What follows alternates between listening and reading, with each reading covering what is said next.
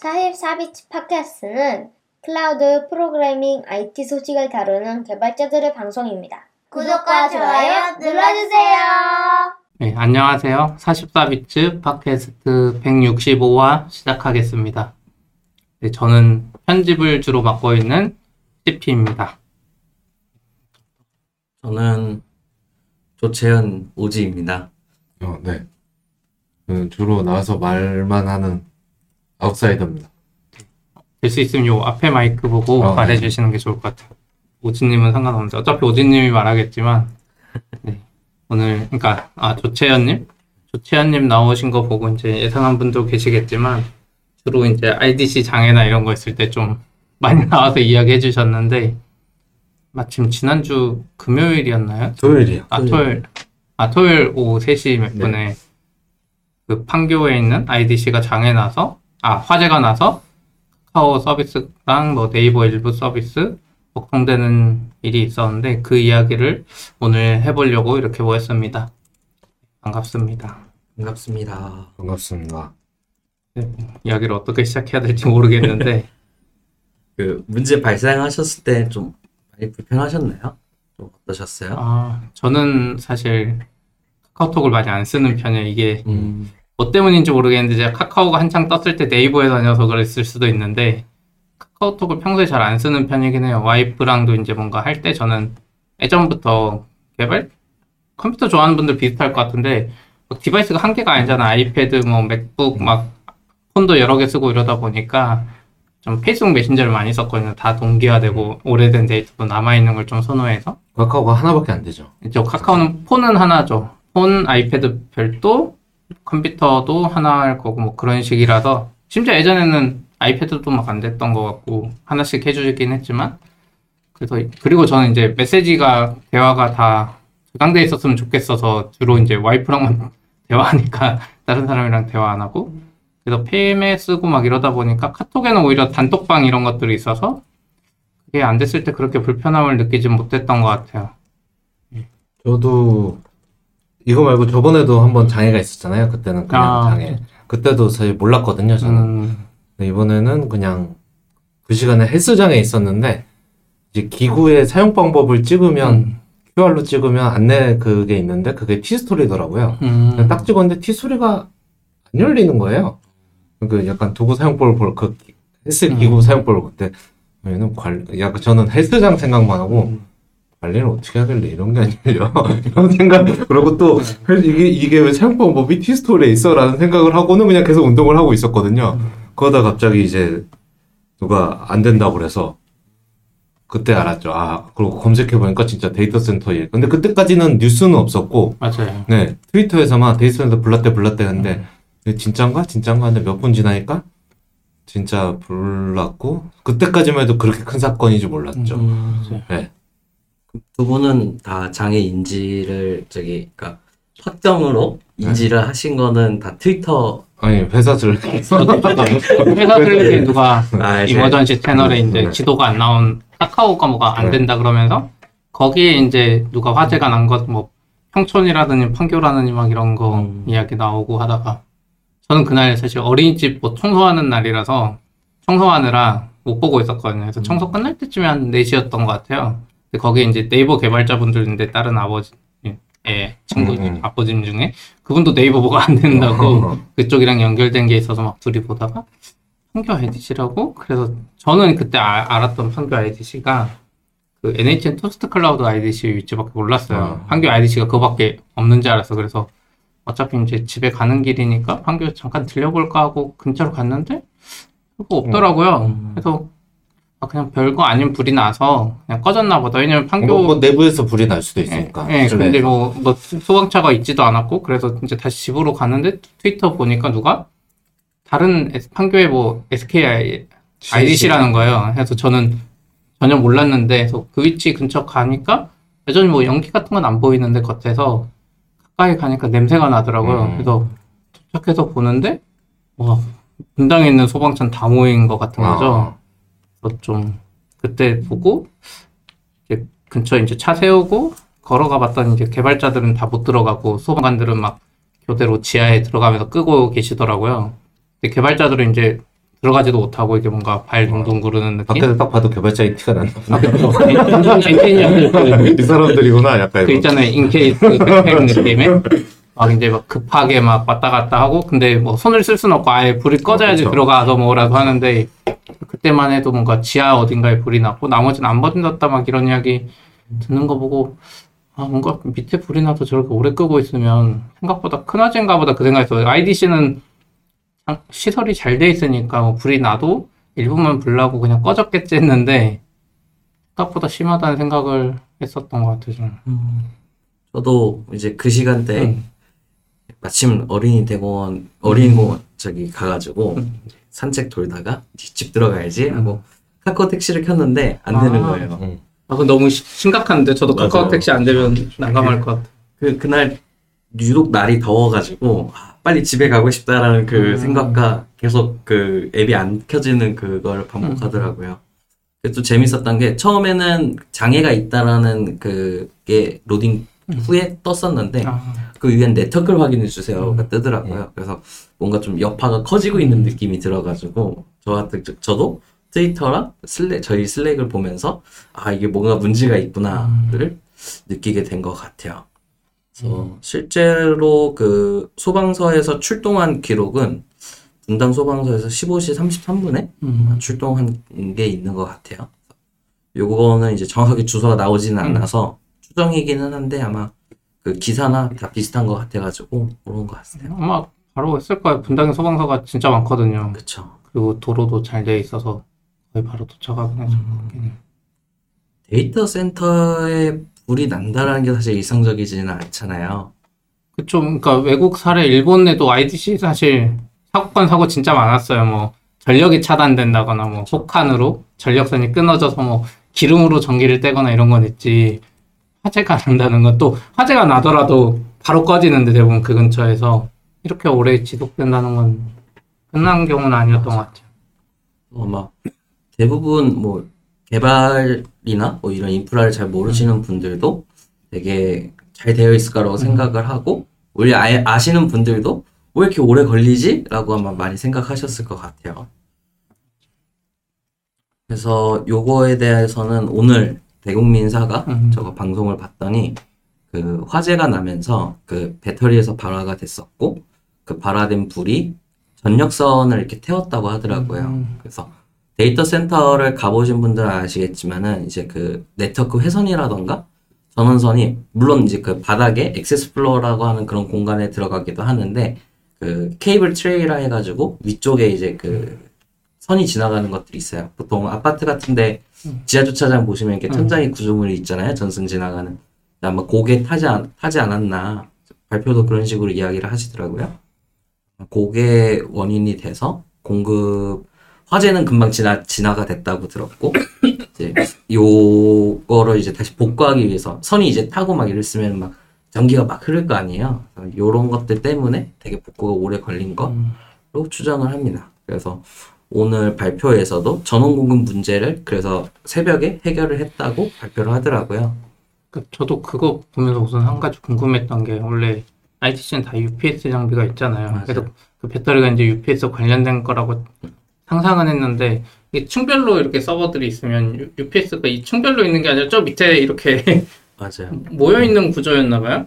보통 데이터 센터에서 공급해주는 전력을 위한, 그러니까 음. 센터 전체를 위한 UPS와 발전기가 있고, 이제 그것보다 더 우리는 위- mission critical한 서비스다. 이런 분들은 이제 그 rack에다가 UPS를 아, 따로 또, 네, 그래서 거기에 있는 UPS는 고객사 장비고, 음. 지금 이제 화재가 난 쪽은 전기실, 그러니까 음. 시설, SK C&C 쪽에 장, 장비가 보통 되겠죠. 그러겠네. 참 아마 많은 분들이 놀라셨을 거예요. 그러니까 이렇게 화재가 나, 나가지고 장애가 났다라는 것도 아마 되게 좀 신기했던 것 같고 또 이, 이런 뭐라 해야 될까요? 장애가 되게 여파도 컸고 그리고 이제 조그마한 회사도 아니고 우리가 많이 알고 많이 쓰는 회사인 카카오에서도 그랬다라는 것도 되게 좀 많이 놀라지 않았을까? 임팩트가 되게 컸던 장이었던 것 같아요.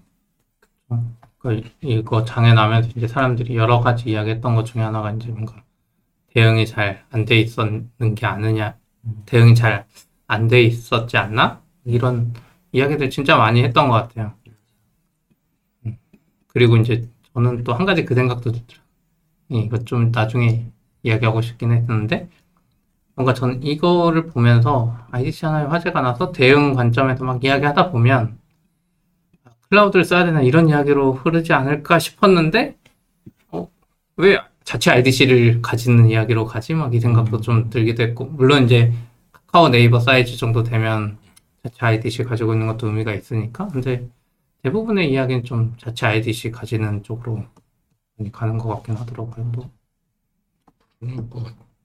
근데 일단 그런 큰 회사들은 저는 그런 부분이 어렵다고 생각하는데 이미 인력이 있고 네. 네, 그 결정을 하면 사실 되게 꽤 큰 부서를 아. 통째로 없애겠다는 의사결정이나 그렇긴 하죠. 다름 없잖아요. 한 번에 옮겨가지 못하니까. 그래서 쉽지는 않을 거라고 생각하는 것 같아요. 기술적 이슈보다 그런 부분. 그러니까 조직이 커지고 서비스의 규모가 커지다 보니까 좀 여러 가지 이유가 생기는 것 같은데 방금 아웃사이더님이 말씀해 주신 그런 포인트도 있을 것 같고 뭐 오히려 그 클라우드를 쓰지 않는 게 더 싼 수도 있을 음. 거라고 저는 생각을 하기도 하고요. 그러니까 만약에 이걸 맞아요. 또 네. 전환하려고 하면은 배민 같은 경우에는 데이터 센터에서 다 AWS 넘어간 케이스였던 것 같은데 그게 되게 오래 걸렸다고 들었었어요. 몇 년 동안 음. 하고 그 마지막으로 저희가 DB로 옮겼습니다 해가지고 아, 막 tech blog에 글을 올라왔던 거를 봤던 것 같아요. 그 실제로 카카오나 물론 카카오 내 그게 얼마나 되어 있는지 모르겠지만 이제 대부분 규모가 어느 정도 있는 회사는 이제 compliance나 뭐 법도 그렇고 되게 다양한 부분 때문에 또 운영을 하는 것 같더라고요. 그리고 요거를 다시 클라우드로 바꾼다고 하면은 이제 그 뭐 정보 보안이나 compliance 쪽을 하시는 분들은 많이 들어보셨을 텐데 business impact analysis, business continuity plan, BCP, 그다음에 disaster recovery plan, DRP 요런 것들을 이제 또 막 문서로 잔뜩 만들어 가지고 이제 그 가이드처럼 해 가지고 이런 문제가 생겼을 때 이 문서를 참조해서 이 프로세스에 막 이런 것들이 되게 많잖아요. 네. 아, 그런 것도 영향이 크지 않을까.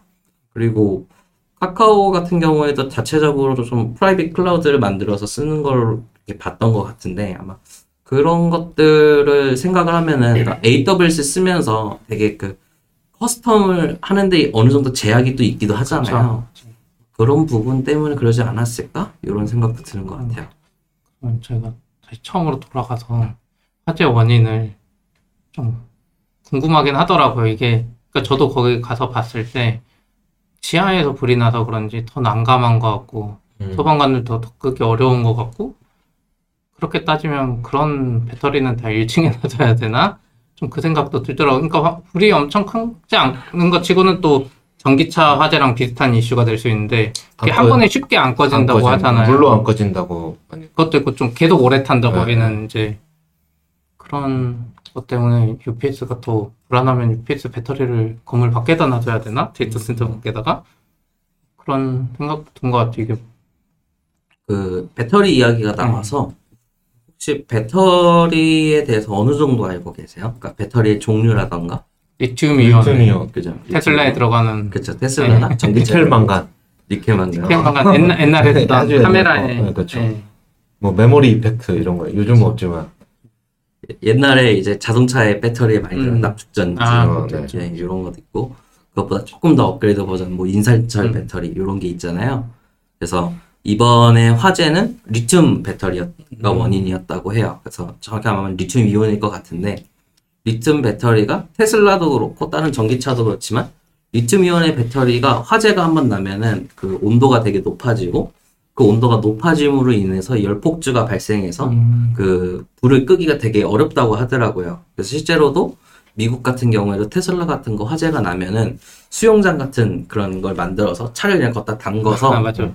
온도를 식혀야지 불을 끌 수 있다고 하더라고요. 그래서 이번에 화재 같은 경우에도 리튬이온을 써가지고 문제가 됐었던 것 같고 그게 핸드폰이나 노트북 터지고 이런 것도 다 리튬 이온이 네. 터지는 거죠?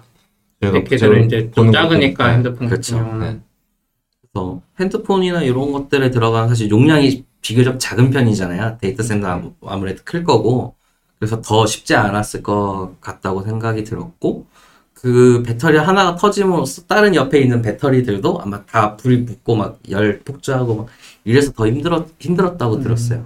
전기차에서는 뭐 그런 얘기는 들은 것 같았거든요. 약간 그게 액화라고 해야 되나?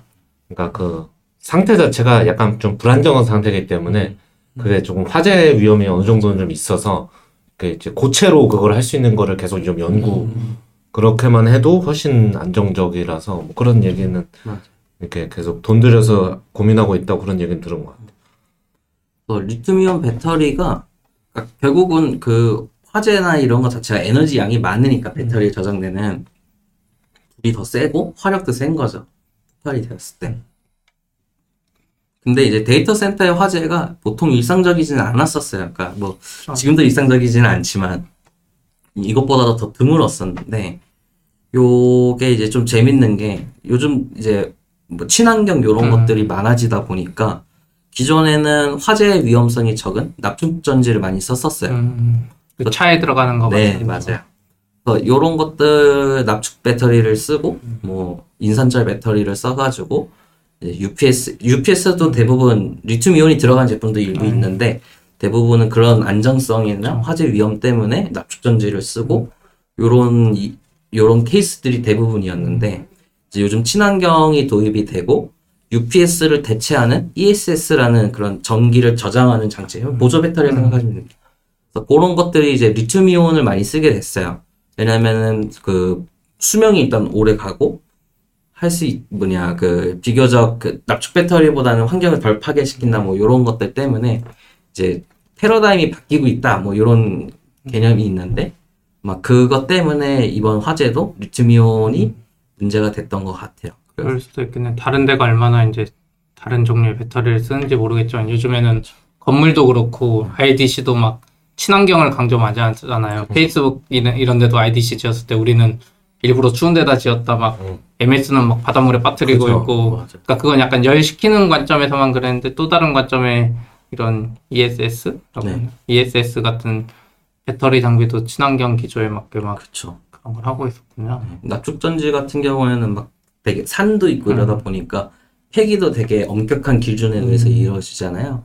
근데 자동, 자동차 배터리 오래 가지도 않는 것 같기도 맞아요. 근데 왜 납축 전지를 쓰냐에 대한 부분도 우리 한번 고민해 보면 음. 좋을 것 같아요. 정전이 매일 일어나는 게 아니잖아요. 적어도 뭐 대한민국에서는 음. 그리고 데이터 센터도 그렇고, 그러니까 납축 전지는 아시겠지만 배터리가 한번 이제 방전이 되거나 거의 방전에 가깝게 쓰면은 이제 수명이 그때부터 아, 확 버려- 줄어들고, 네, 버려야 돼. 한 번 방전되면 자동차 배터리 그냥 그쵸. 갈아야 되죠. 맞아요. 거의 10만 원 하는데. 그런 재사용이 불가능한 단점이 있는데 거꾸로 저렴한 부분도 있죠. 음. 그리고 데이터 센터나 이런 데서는 정전이 아주 흔치 않기 때문에 오히려 더 경제적인 부분이 있는 거예요. 그러겠네. 구매할 때도 싸고 이제 수기가 수명이 또 이제 지나가면 또 교체를 해야 되잖아요. 그런 비용이 저렴하다 보니까 그런 부분이 있었던 것 같고 요즘 이제 리튬 이온으로 바꾸거나 이런 것들은 초기 투자 비용은 조금 많이 들지만 오래 쓸 수 있고 이제 실제로 그 데이터 센터나 UPS 같은 경우에는 주기적으로 정상 동작을 하는 걸 확인하기 위해서 이제 테스트를 할 거 아니에요.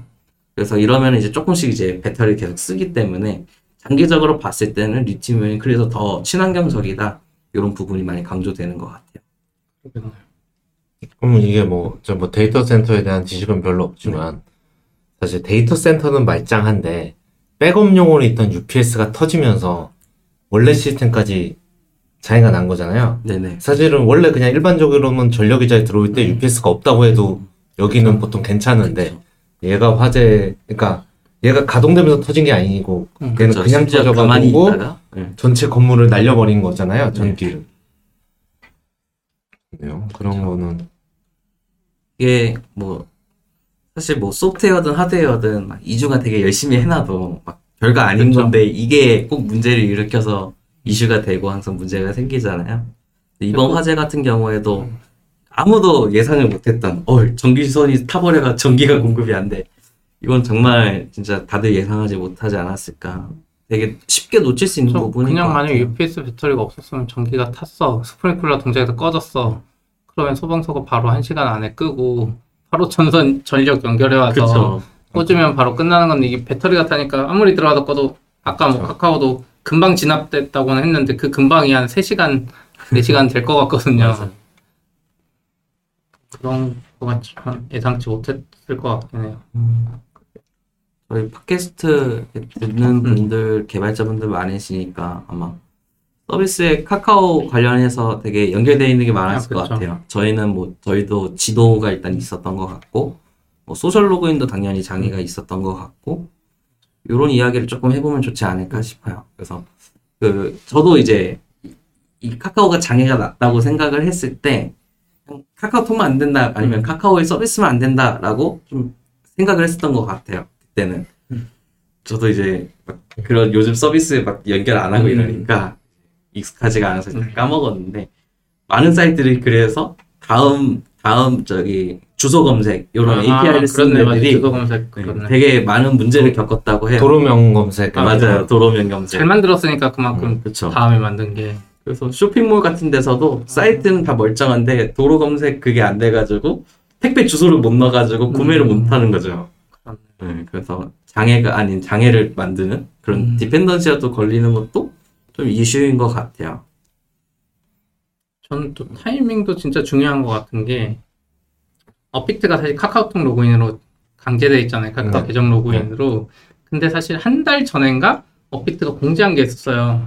어픽트 자체 로그인 시스템으로 바꿀 거다 몇 달 안에. 아, 네. 그러니까 미리 뭔가를 준비해라 막 이런 걸 어픽트가 준비하고 있었는데 하필 그거 되기 몇 달 전에 지금 딱 이게 터지니까 만약에 그 타이밍이 조금만 앞에 있었으면 업비트 같은 데 입장에서 어 우리가 성견지명을 가지고 했구나 이렇게 할 수 있는데 그게 아니라 이 중간에 터지니까 지금 뭐 보상도 해준다고 했다는데 아 정말 타이밍이 이렇게 엇갈릴 수가 있나 또 데이터 센터도 카카오가 원래 자체적으로 뭐 짓는다고 했었다는데 그거 조금만 이게 되, 고 나서 했으면 뭔가 타이밍이 얄궂은 것 같아요 맞아요. 진짜 조금만 늦게 됐어도 뭐 조금만 앞에 됐어도 카카오도 실제로 4,600억을 들어서 음. 저기 기- 그 국민 사과에서 4천억을 들어서 내년인가요? 내후년에 데이터 센터를 완공하는 걸 목표로 음. 짓고 있었다고 하더라고요. 안 하고 있었던 건 아니죠. 뭐. 그냥 금방 지어지는 건 아니니까. 맞아요.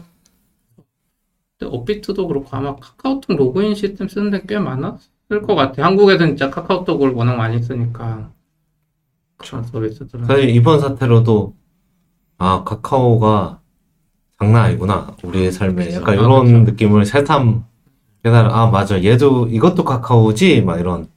아 택시도 주차 아 주차장도 카카오지? 그쵸, 막 맞아요. 계속 계속. 아그 뭐, 그, 저도 그 생각이 있어요. 그래서 카카오 저도 티 많이 쓰는데 주차장. 네 저도. 들어갔다 못 나왔었나? 그 사람들은? 저는 그때는 이제 차를 안 가지고 음, 있어서 저도. 몰랐지만 그런 생각. 못 나왔나? 공짜로 나왔나? 이런. 원래는 이거 주차 호출 버튼 눌러야 되는데 그 사람도 평소에는 안 누르다가 엄청 전화 오면 음, 그나마 주말이어서 다행이었던 것 같은데 카카오톡으로 고객센터 운영하시는 분들도 많잖아요.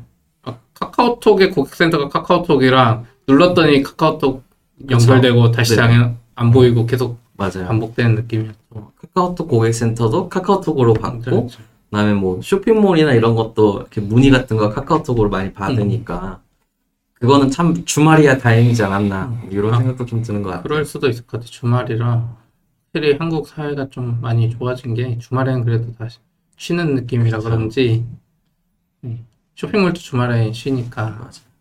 근데 저희가 카카오를 안 써서 저희만 그냥 좀 태평했고 그 관련사들은 엄청 힘들었을 수도 있죠. 근데 카카, 아, 그 카카오 회사는 당연히 힘들었을 것 같고 엔지니어들 근데 관련사들도 저는 약간 그런 느낌이 들어요. 우리가 클라우드 쓰긴 하지만 AWS가 장애나면 뭐 방법이 없잖아요. 아, 네. 갑자기 마음이 편안해지고 아, 다 같이 장애나서 이런 느낌 아니었을까요? 카카오톡 정도 장애면 그쵸. 우리만 카카오톡 로그인 안 되는 거 아니야? 옆에 앱도 다 한데 약간 음. 그런 느낌 아니었을까요? IT는 그런데 제가 얘기했던 건 이제 뭐 택시 기사라든가 아, 아니면 뭐 그걸로 뭐 자영업 하는데 예약 받거나 음. 이런 사람들은 이게 다 뭐 아무것도 안 되잖아요 갑자기 맞아요. 뭐 그런 사람들은 그런 사람들이 오히려 더 발, 동동 굴렀을 것 같고 음.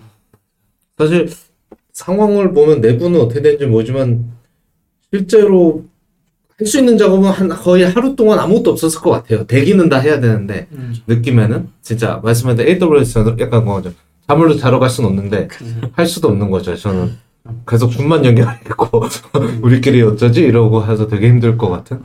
아까 CP님이 데이터 센터 가보셨다고 음. 하셨잖아요.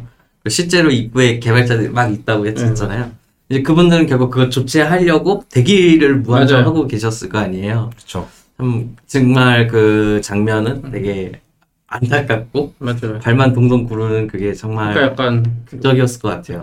주황색 선이 못 들어오게 해- 쳐져 있는데 음. 거기에 이제 엔지니어들 같은 분들이 막 줄 서 있고 들어가지는 못하고 나중에는 사진을 보니까 불이 어느 정도 약간 잡혔을 때쯤에 그러니까 완전히 꺼진 건 아닌 것 같은데 그 사진도 어디 있었던 것 같은데 이 소방관이 아닌 사람한테 그런 옷 입히고 있는 뭔가 장면 같은 게 있어요. 음. 그러니까 아직 안전히는 안 꺼졌지만 뭐 그 IDC 담당자일 수도 있고 아니면 소방관이 어떻게 뭐 복구나 상황을 알 수가 없으니 아, 그렇게까지도 한 게 아닐까? 왜냐면 불이 완전히 떴어도 뭐 연기 나고 이러면 그 상황에 아마 일부 사람들은 그 옷을 입고 들어가서 복구하지 않았을까 이게 워낙 음. 큰 사건이라 어. 일반적이었으면 안 그랬을 것 같은데 그렇기도 하고 저희 입장에서 이제 AWS 같은 게 장애난 거잖아요. 말 아, 클라우드 그렇죠, 쓰면 맞아요. 그럼 사실 할 수 있는 건 없는데 막상 또 기존 옛날에 그런 장애 음. 보면 항상 고민하게 된 것 같아요. 음. 새로 여기다 뭘 구축할까? 아, 아니면 제가 살아가는 게 빠를까? 맞아요. 이거 고민. 이거를 어떻게 하지? 근데 일단은 구축하고 있어 보세요. 왜냐면 어떻게 될지 모르니까 맞아요. 여기다 뭐 예를 들어 뭐 새로 딴 데 리전에 띄운다거나 뭐 GCP로 간다 뭐 이거 여기를 일단은 하시고 저기 있는 상황은 또 한 명 보내서 파악하고 막 이런 근데 아마 또 전사에서 그런 거를 하고 있지 않았을까? 음, 아까 말씀드렸던 business impact analysis BIA나 뭐 continuous plan BCP, 뭐 DRP 아마 그게 실제로 그런 기준을 만들기 위해서 있겠죠. 그러니까 5분 이상 음. 걸릴 것 같다. 뭐 그러면은 뭐 여기에 일단 올려라. 뭐 이쪽으로 트래픽을 돌려라. 막 거기고 결국은 사실 그것도 다 비용일 거고 어, 누군가는 또 초과 근무도 해야 될 수도 있고 막 많은 것들이 있을 거 아니에요. 그거를 나중에 끝나고 다시 원복하는 이슈도 있을 거고. 그럼 결국은 요거는 다시 또 사업적인 영역에서 경영진도 고민을 같이 해야 되는 거고 되게 그 비즈니스적으로 고려해야 될 게 되게 많잖아요. 그런 플랜들로 기준을 만들어 보는 것도 저희도 뭔가 할 수 있다면 되게 좋은 것 같아요. 그 장애난 순간에는 비즈니스적 이런 상황을 고려할 수가 없었을 것 같아요. 그냥 그렇죠. 그 최대한의 방법으로 돈을 얼마를 쓰더라도 맞아요. 그러니까 그거를 판단할 수 있는 기준을 또 만드는 거죠. 그러니까 요 정도의 임팩트는 우리가 그래도 안고 가도 그 손실이 적다 뭐 이런 것들도 있을 거잖아요. 그리고 아니면 이거에 대한 그 복구의 수준을 얼마나 우리가 할 수 있는지에 대한 체크리스트라던가 이런 것들이 실제로 그런 항목들이나 지침들이 있기는 있거든요. 그 저는 또 하나 그 궁금한 게 있었어요. 그 카카오톡 장애난 걸 보면서 제가 알기로는 카카오톡 직원들은 카카오톡이랑 카카오 아지트를 많이 쓰는데 커뮤니케이션 도구로 장애가 어. 났다고 아니라- 연락을 하죠? 아. 왜냐면 대부분 저도 그렇고 전화번호는 요즘에 잘 저장 안 하잖아요. 아, 그렇죠. 어차피 전화번호가 뜨니까요. 네, 거기 있으니까. 아, 그 상황에서 자기 팀 사람이나 누구한테 연락을 어떻게 했을까 진짜 난감했을 것 같아요. 사내 음. 시스템은 뭐 따로 있었으면 다행인데 사내 시스템도 만약에 같이 있었으면 왠지 느낌에는 따로 있었나 싶기도 하네요. 왜냐면 그런 얘기를 하- 물론 직원이 외부에서 말하기 어렵긴 한데 그런 어려운 상황이고. 네, 갑자기 회사에 근데- 가서 이렇게 종이 조직도를 막 이렇게 근데 비상 연락만 이런 게 있을 아 비상 연락만 맞아 않을까. 출력해서 한 번도. 들어보지 못해서 팀장이 이제 팀원들에게 딱 전화를 지금 큰일 났습니다.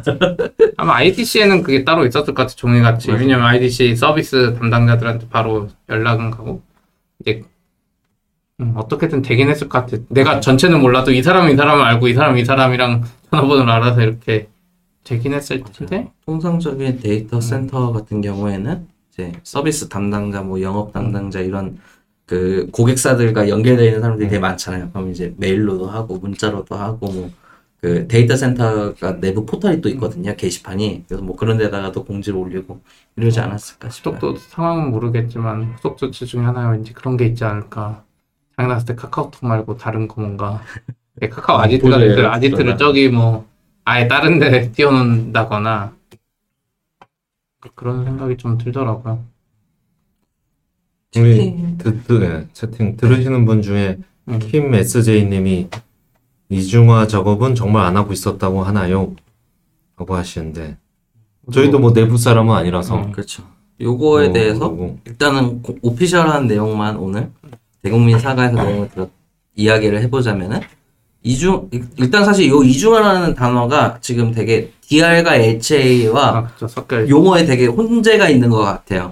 그래서 물론 HA도 어떤 개, 개념에서 봤을 땐 DR이고 DR도 어떤 부분에서 HA가 될 수 있기는 한데 일단은 뭐 공식적으로는 DR까지도 다 되어 있다. HA도 되어 있고 DR도 되어 있었다. 가 오피셜한 이야기고 그럼 왜 이런 장애가 났었냐에 대해서 그러니까 났는데 왜 빨리 복구를 못했냐. 그렇죠. 예. 그거. 그래서 DR이 되어 있으면 사실 그 데이터 센터가 없어도 돼야 되잖아요. 근데 왜 안 되었는지에 대한 이제 이야기를 했던 거는 그 카카오 내부에 있는 인프라 배포 도구 뭐 이런 게 문제 DR이 잘 안 됐다 의도적으로 그래서 요 서버가 막 세팅을 해줘야 되는데 수동으로 하려면 되게 많은 과정이 필요하고 이것들을 그래서 당연히 자동화로 되어 있는 배포 도구가 있는데 이게 정상적으로 동작을 못했다. 그렇기 때문에 네, 이번에 장애가 복구하는데 되게 오래 걸렸고 힘들었다고 이야기를 하더라고요.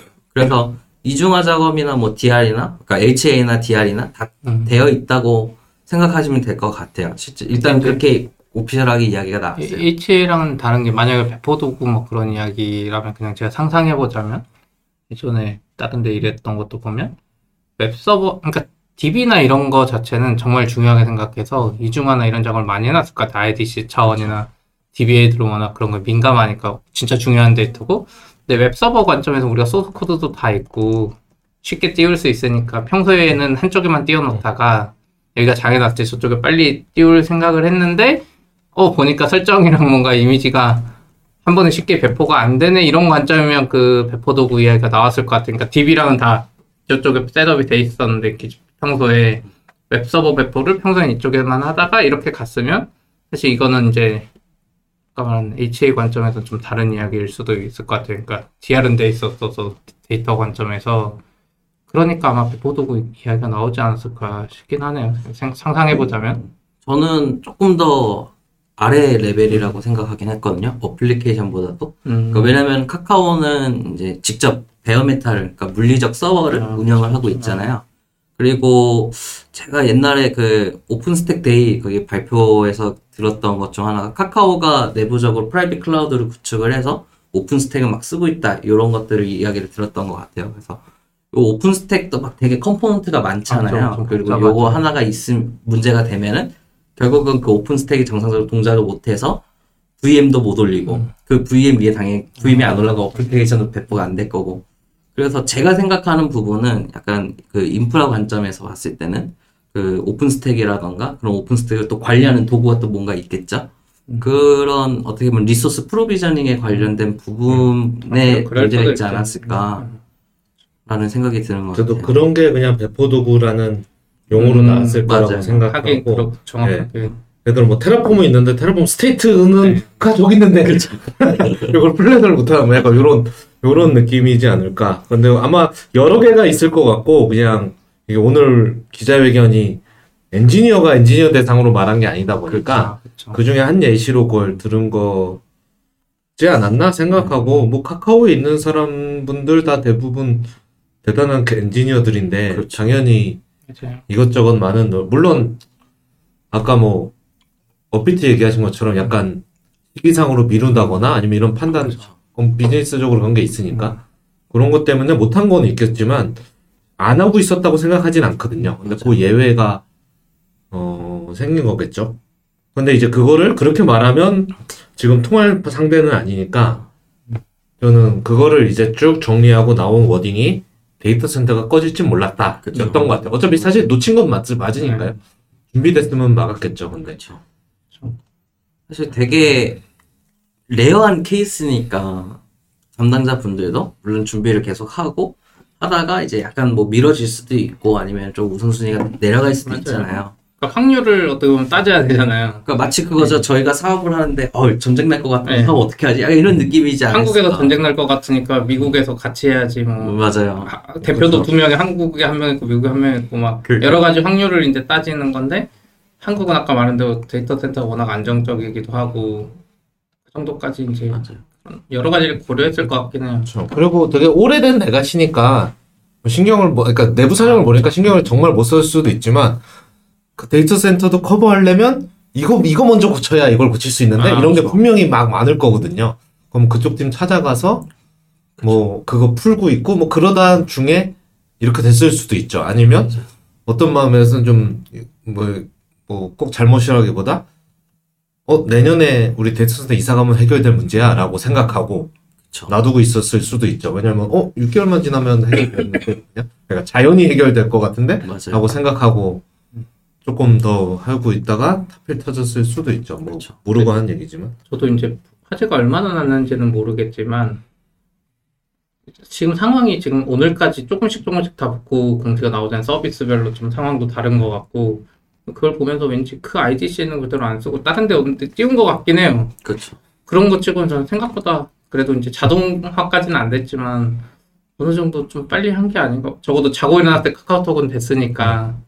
그래서 그 저는 IDC가 그대로 전원 넣어서 그냥 됐으면 더 빨리 모든 서비스가 정상화 됐을 것 같은데 그게 아닌데 다른 쪽에서 띄워가지고 조금씩 조금씩 되는 거 보면 아예 안 했으면 사실 여기 데이터 다 있는데 어떻게 이걸 안 띄우고 저기에 이걸 띄울 수가 있겠어요. 그래서 아예 안 한 것까지는 아니죠. 그 이게 뭔가 조그마한 WordPress 사이트를 막 DR하고 HA 하는 거랑은 완전 기술적으로 접근해야 될 장, 단계도 다르고 그 기술적인 스킬도 되게 많이 요하잖아요. 그리고 아까 말씀하신 것처럼 선행 과제들도 되게 많았을 거고 그래도 그래도 업력이 긴 회사인데 그동안 되게 많은 것들이 있었을 것 같은데 그러다 보니까 더 힘들지 않았나.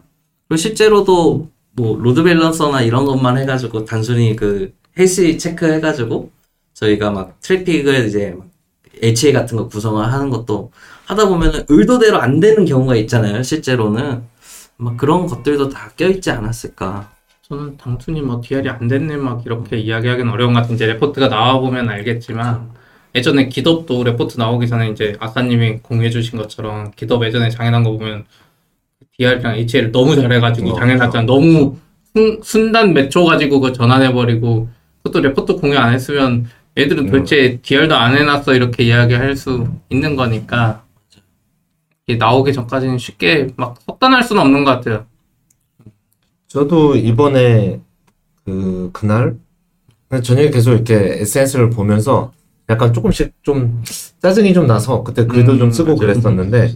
약간은 물론 그 사람들도 전혀 모르고 얘기하는 건 아니겠지만 너무 쉽게 얘기하는 것 같아서 저는 너무 쉽게 어 이중 안 돼 있어? 이걸 왜 못 살려? 막 이러는데 약간 전 느끼면서 뭐딴 데는 어, 대부분의 회사는 데이터 하나 정도 날아가는 거 그냥 다 커버하는 게 약간 이 업계 디폴트인가 이제? 약간 이런 근데 저는 제 생각에는 이제 가끔 요즘은 그나마 AWS 요즘 많이 좋아져서 그런 일이 죽지만 음. 몇 년에 한 번씩 또 AWS 리저이나 AZ 날아가는 경우 있거든요. 그렇죠. 영국에서도 가끔 네, 날라갔어요. 날아가요. 실제로. 그러면 났었고. 네. AZ가 날아가는 건 IDC가 날아가는 거잖아요. 그렇죠.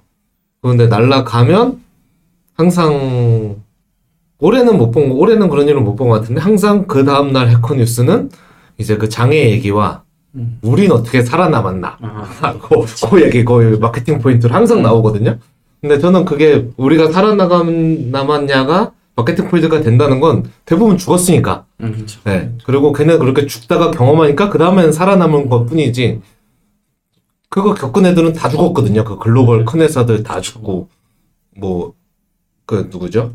작년에도 페이스북, 그, 그 뭐, 라우트 완전 성격. 성격은 다르게 하지만, 라우트 성격 다 하니까. 아, 그렇죠. 거기도 장애나니까 데이터 센터도 2kg 해서 못 들어간다고 그러잖아요.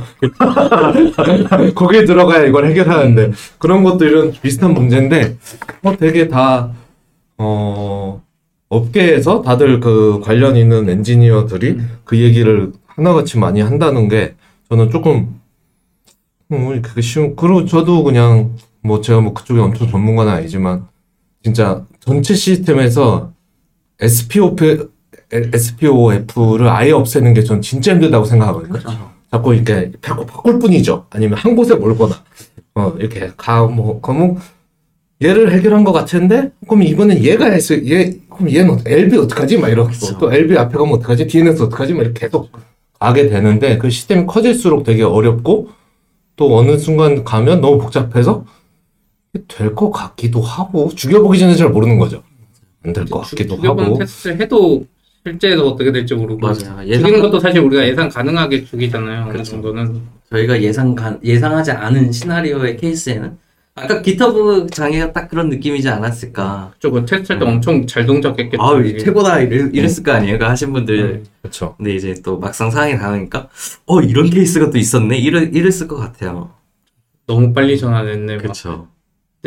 이제 아까 말씀하신 것처럼 이건 장애 때문에 사람들이 많이 이야기를 하는데 저도 좀 느낀 거는 경험이 있고 이쪽 일을 해보신 분들은 함부로 이야기를 많이 안 했던 것 같아요. 왜냐면 이거에 대한 경험도 있고 이게 얼마나 어려운 건지 알기 때문에. 그쵸. 근데 이제 제가 생각했던 오히려 잘 이렇게까지 경험 안 해보신 분들은 좀 쉽게 이야기할 수도 있죠. 혹은 아예 업계 아닌 사람들도 이야기를 너무 많이 해서 그- 아, 이렇게 DR이나 이거를 아는 개발자나 이런 사람들이 이렇게 많았나 한국에 막 그 생각도 들면서 근데 음, 당사자들이 제일 힘든데 막 그거를 그렇게까지 이야기해야 되나 싶긴 하더라고요. 그 업계 아닌 사람들은 사용자니까 저는 욕할 수 있다고 생각해요. 아, 그쵸. 그러면 짠나요? 좀 저, 그냥 내 친구랑 톡하는 거 안 되는 것도 그러니까. 짠나잖아요. 근데 그날 저녁에 있는데 저 처음에 몰랐어요. 계속 라인에 누가 누구를 저를 추, 추가했습니다. 아, 계속 아, 보더라고요. 처음에 맞아요. 이게 뭐야? 그냥 그러고 했는데 나중에 보니까 아 이게 지금 이사 가고 있는 거, 아니 다운받아서 가입하고 있는 거구나 이런 생각이 좀 들었는데 뭐 그렇죠. 근데 뭐 사람들 보면 두 개인 것 같아요. 이제 엔지니어를 뭐 제가 보는 사람들은 대부분 엔지니어긴 한데 그거에 대한 게 있고 조금 전체적으로 보면 이제 경험치도 있지만 분명히 이제 엔지니어는 하고 싶어 했을 텐데 음, 아. 경영진이 네. 못하겠을 거다. 맞아요. 왜냐하면 그게 아주 나쁜 의미로까지 안 봐도 비용이나 사실 비용이나 돈이 업- 돈이 많이 우선순위 들잖아요. 뭐 이런 우선순위. 이건 지금 당장 이 서비스 런칭이 먼저지. 이거 하고 나서 하자. 뭐 이런 식으로 하지 않았겠냐. 이렇게 두 가지가 다 포함돼 있는 것 같아요. 그게 진짜 어려운 것 같아요. 저희도 여기 오피스 여기 이사 오면서 오지가 이제 오피스 인제 깔았지만 이제 KT만 깔면서 LG U 플러스만 붙여야 되나 말아야 되나 고민 많이 했고 그전에는 해놨었는데 지금까지 회사 생활 6년 하면서 여기 하면서 KT가 장애난 적은 없었는데 그래서 애매하지만 그냥 선을 살려놓고 자동 전환까지는 안 해놨는데 바로 한 며칠 만에 KT 장애 딱 나고 그냥 오지가 막 급하게 이제 어떻게 보면 그것도 선은 깔려 있었어요. 이 DL을 해놓은 거야. 근데 설정을 자동으로 안 해놓은 거라 오지가 와서 이제 설정 자동으로 설정 수동으로 쭉 바꾸니까 되고 그, 그게, 정말 그게 그거죠. 그렇죠. KT 장애 나는데 네. 건물을 못 들어와 오지가. 어, 네트워크 날라간 거잖아요. 네. 벡타로 인증하게 해놨어. 목타 접속이 안 돼 막.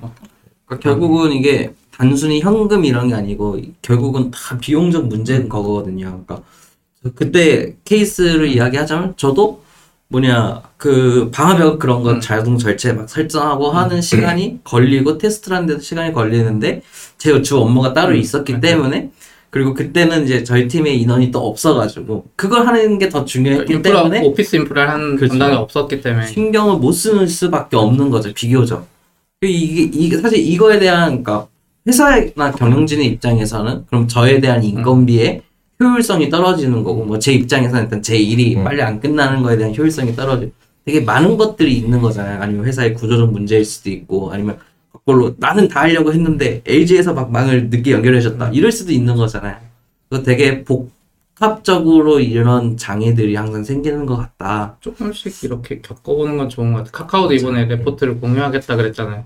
어느 정도 네. 다른 회사들의 도움이 되게 맞죠. 맞아요 그런 걸 겪으면 저희도 오피스 인프라 한번 겪어보고 조금씩 개선되듯이 이것도 그렇게 되지 않을까? IDC 운영하는 회사들도 네이버도 아마 마찬가지일 수도 있어요. 네이버도 예전에 데이터 센터 춘천에 각 생겼을 때 그쵸. 각게 불러면 어떡하지?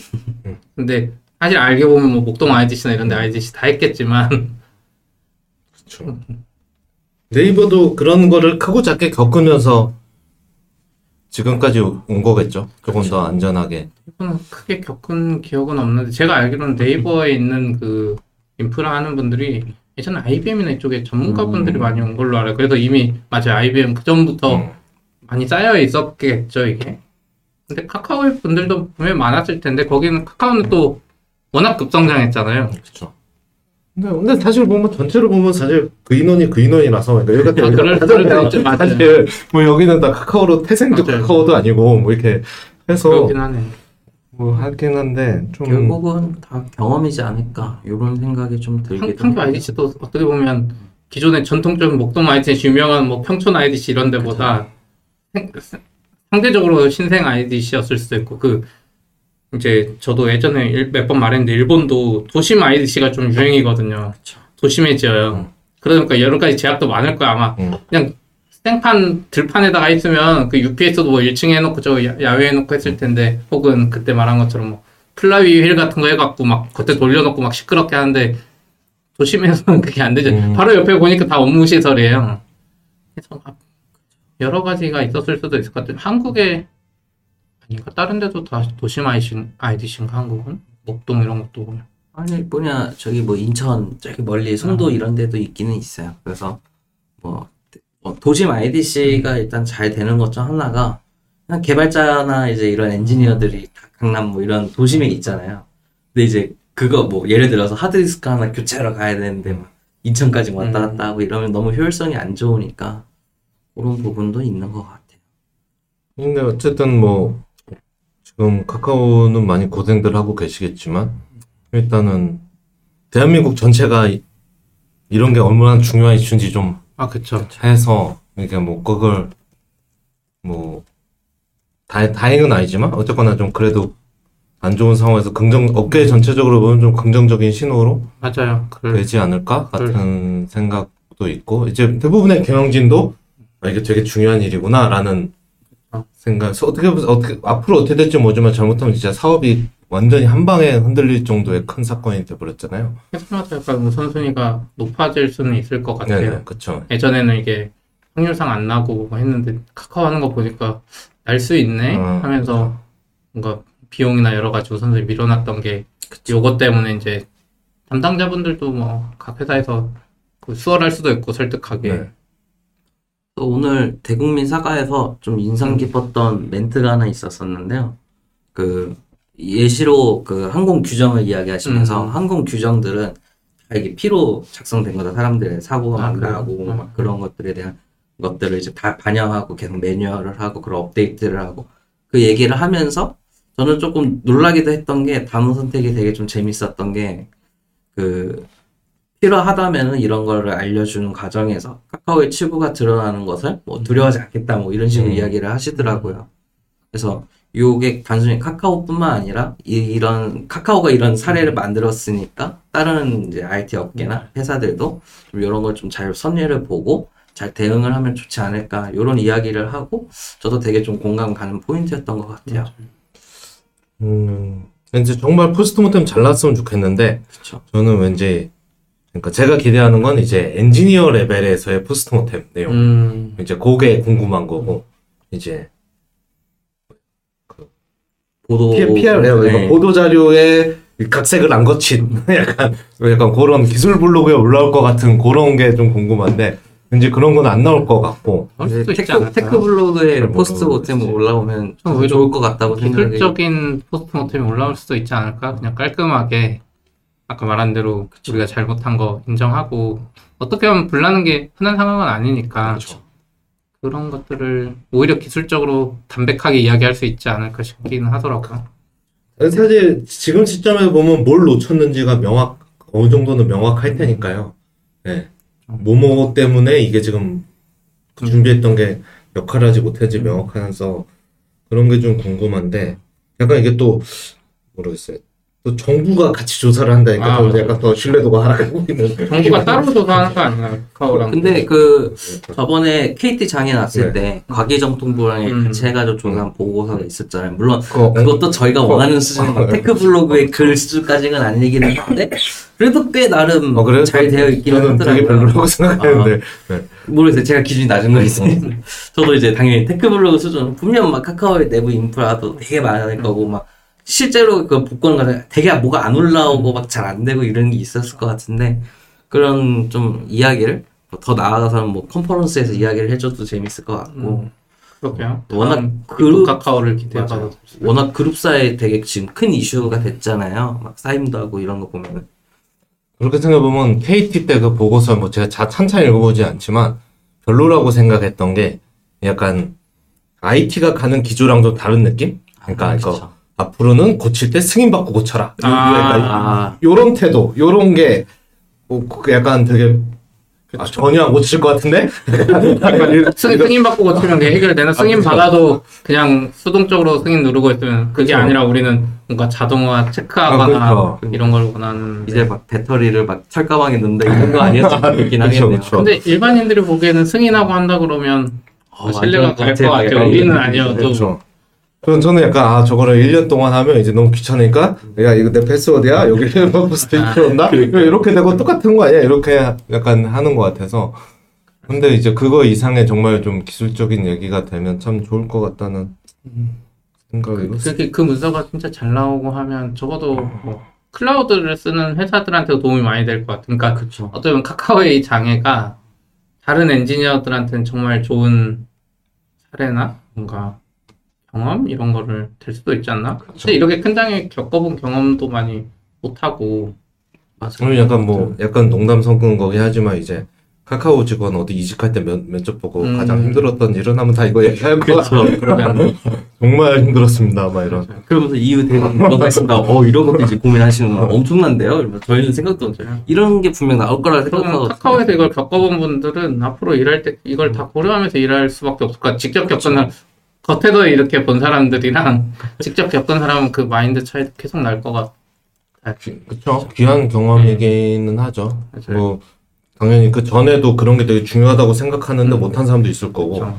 그 뭐가 중요해라고 생각하던 사람도 음. 있을 거잖아요 그 사람들도 이제 또 여러 가지 생각을 할 수 있는 기회인 것 같아서 이 역사가 음. 카카오 직원분들한테 꽤 오래 갈 것 같긴 해요. 아직도 아, 아, 마 복구하고 막 정리 작업하느라 정신 없을 아, 것 그쵸. 같은데 그 일, 토요일부터 거의 예, 거의 서, 서버 수급은 잘 되나 모르겠고 예전에 보면 이제 AWS 한국 처음 들어왔을 때 보면 막 특정 리전 ID AZ에 서버가 없어갖고 서버 할당이 안 되고 막 이런 음. 일도 있었는데 카카오 정도 되는 서비스가 막 통째로 물론 이미 앱이로 돼 있었을 수도 있지만 저도 약간 그때 뭐 디버깅을 막 해본 건 아닌데 음. 그냥 틈틈이 이제 쉬면서 조금씩 봤을 때 좀 신기했던 건 이제 막 이제 장애가 심각하니까 오류 페이지도 못 뜨고 아, 맞아. 그 503이 막 떨어졌거든요. 아 그래요? 네. 음. 그런 막 그니까 사방에서 뭐 제가 전, 전 서비스를 다 돌아본 건 아닌데 전 주로 다음 홈에 음. 좀 가빠가거든요. 포털이 좀 중요하니까 503이 떨어지는데 그 503을 nginx가 주더라고요. 음. 근데 그러면 nginx는 어디 있는지 모르지만 nginx는 살아있잖아요. nginx는 살아있, nginx가 살아있지 않으면 음. 그것도 못 줬겠죠? 네. 그 이거는 그래서 이거는 데이터센터에 있는 게 아니라 좀 그 위에 상위 layer layer인가 보다 얘가 그러니까 엔진 여기에 다- 전체인지 모르겠지만 대부분의 인프라 앞에 요 nginx가 음. 쫙 깔려 있나 보다라는 생각을 그렇네요. 아예 어. 그게 안 뜰 수도 있는데. 했던 것 같고 약간은 어, 네 신기했던 거는 이제 다음이 이제 처음에 503 뜨다가 이제 조금 조금 돌아왔어요 이제 막 음. 배너만 뜨고 음. 여기만 뜨고 뭐 이렇게 하는데 하나가 주소가 다음 점 cdn 점 net 했는데 걔도 똑같이 503이 떨어지더라고요. 어. 엔진엑스가 주는 그래서 아 이게 아 그 도메인은 CDN인데 우리가 보통 쓰는 서비스형 CDN하고는 좀 구조가 다른가 보다. 자체적으로 똑같 똑같이. 뒤에 뭘 그러니까 뒤에가 없어지니까 얘가 다. 사실 원래는 일반적인 CDN은 죽으면 안 되잖아요. 예, 그래서 이게 그런 구조로 되어 있나 보다 이런. 생각을 좀 만약 아카마이 CDN 같은 거 쓰면 걔네들 찔러서 우리 서비스로 넘어오거나 막 그쵸. 테니까 네, 막 CDN까지는 들어가고 그쵸. caching은 최소한 네. 있고 웬만한 파일은 쭉 나와요. 그런 장애가 나면은 디스크 storage 서버에 막 캐시를 저장할 수도 있잖아요. 네. 다음 네. 뭐 카카오는 워낙 서비스가 크니까 caching할 것도 많고 막 그럼 storage 서버가 뻗어버리면 결국은 resource를 못 받아오고 막 이런 것도 있을 거고 되게 좀 여러 가지가 있을 것 같아서 좀 tech 카카오닷컴 모니터링 해야 될 것 같습니다. 그렇죠. 아 솔직히 진짜 그래도 아, 막 친하지 않아도 아는 사람 좀 있으니까 그쵸. 지금, 지금은 너무 바쁠 때고 아, 지금은 못 물어보죠. 네, 개인적으로 너무 궁금하거든요. 가면 듣고 싶어. 아우 재밌는 재밌는 얘기라고 하면 그분들께 좀 죄송하지만 뭔가 좀 교, 그러니까 되게 그 귀한 경험을 좀 궁금한 것들이 너무 많은데 맞아요. 일단 이제 눈치 보고 있죠. 약간. 아마 공개적으로는 얘기할 수 있는 게 그렇게 많지는 않을 것 같고 또 지금 사실 이미지가 좀 너무 안 좋잖아요. 뭔가 되게 저는 그 아, 그런 것도 좀 운이 나쁜 것 같아요. 저는 악- 악재가 겹쳐서 온다니까 네, 이게 진짜. 그뭐 국가 악재도 있지만 하필 또 한 달 이내 장애가 뭐또 있었잖아요. 아 그게. 맞아요, 맞아. 맞아요. 네, 그래서 음, 그때도 짧- 분위기 안 좋았는데 또 이렇게 돼버리니까 그냥 약간 음, 장애 그거랑 대응 이거랑 약간 어떻게 보면 별일 수도 있는. 별개인데 이미지상으로는 장애 대응 잘 못하네 얘네 이런 이미지가 그쵸. 네. 이게 기사 같은 거 나면은 카카오 한 달 만에 장애 또 뭐 이런 그쵸, 식으로 나버리잖아요. 되게 자극적으로. 되니까 음. 안 그러면 이건 12년 만에 처음 있는 일 뭐 이렇게 해도 되는데 그러니까요. 약간은 그게 좀 진짜 좀 타임 타이밍이나 이런 게 참 안 좋았다라는 생각이 들어서 그러니까 뭐 페이스북이나 뭐 사실 구글도 인증도 안 하, 올해인가요? 나, 날라가서 그렇죠. 네. 유튜브랑 통째로 안된 네, 적이죠. 통째로 꽤- 날라가서 몇 시간 지속됐던 거의 것 한. 반나절 맞아요. 네. 반나절. 꽤 네. 그것도 꽤 길었어요. 음. 어. 그, 그 아까 말씀하신 그 기톱 장애도 한 3년 전이지만 그것도 24시간 넘었거든요. 그리고 뭐였죠? 로블록스도 작년에 아 그래요? 그냥 3일 장애, 3일 서비스 완전 다 내려가서 3일 동안 아, 엄청 못 구했는데 뭘 제가 해커뉴스나 레딧 가서 댓글을 막 보고 있지 않아서 그런지 몰라도 뭐 그렇게까지 막 비난까지 사용자들은 짜증나겠지만 뭐 아 쟤네는 능력 없는 놈들 이렇게 생각하지는 좀 않는 것 같은데 음. 조금 카카오한테 좀 가혹하지 않나라는 저는 개인적인 그러니까 여러 가지로 좀- 장애도 연속난 것도 있고 저는 사람들이 카카오를 예전엔 좋아하다가 아, 여러 가지 이유로 안 그래도 마음에 안 들었는데 장애 좀- 나니까 더 뭐라고 하는 느낌? 그러니까 이게. 모르겠어요. 카카오 주식 때문에 상처받은 사람들도 있을 거고 너무 많이 사서 음. 전 국민이 골고루 샀으면 약간 안 그래도 떨어져서 기분이 안 좋았는데 막 한 김에 그럴 수도 있고 그런 게 포함되어 있죠. 뭔가 다 겹쳐서 오는 것 같아. 이렇게 겹쳐올 수 있나? 막 전방위적으로 그 생각 많이 들어. 이게 카카오가 그때 그 이야기하기로는 음. 총 9만 대의 서버가 있고 4개의 아? 데이터 센터가 있다고 아. 발표를 했었어요. 그중 그만데요? 네, 9만 대요. 음. 그리고 그 중에 판교 센터가 30%여서 약 뭐냐 3만 2천 개32,000 대. 예, 음. 그렇게 얘기를 하더라고요. 그러니까 그게 아닌 것도 엄청나게 되게 많다라는 음. 느낌은 많이 들었던 것 같고 또 저는 조금 신기했던 게 저는 약간 이렇게 큰 회사면 다 음. 보험에 가입돼 있을 줄 알았는데 카카오는 기업 휴지 보험이라는 거에 가입이 되어 있지 않대요. 이게 뭐 책임 보험 같은 그런 건가 보더라고요. 그래서 막 서비스가 문제가 생기면은 이제 고객들한테 보상을 해줘야 되잖아요.